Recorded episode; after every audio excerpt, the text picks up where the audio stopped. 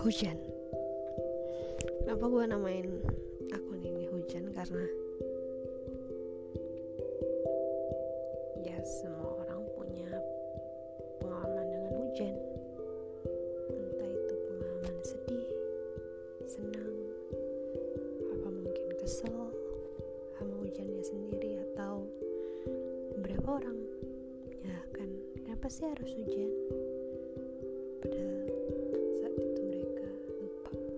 kok ada beberapa orang yang butuh dengan hujan?